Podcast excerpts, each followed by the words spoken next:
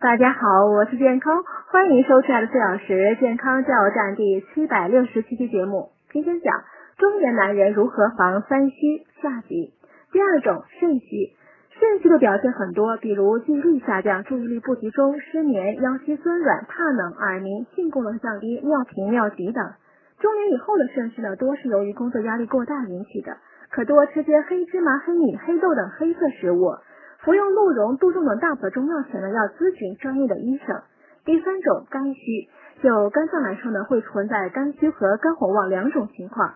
前者表现为头昏眼花、精神疲乏、面色暗淡、易失眠多梦、食欲不振、口干苦、胸口会有疼痛感；后者表现为口舌生疮、心烦易怒等。肝虚的人呢，养肝是第一要务。少吃油腻辛辣的食物，多吃富含蛋白质的瘦肉或鱼类、蛋类、乳类，以及新鲜的蔬菜水果。不暴饮暴食，少喝酒。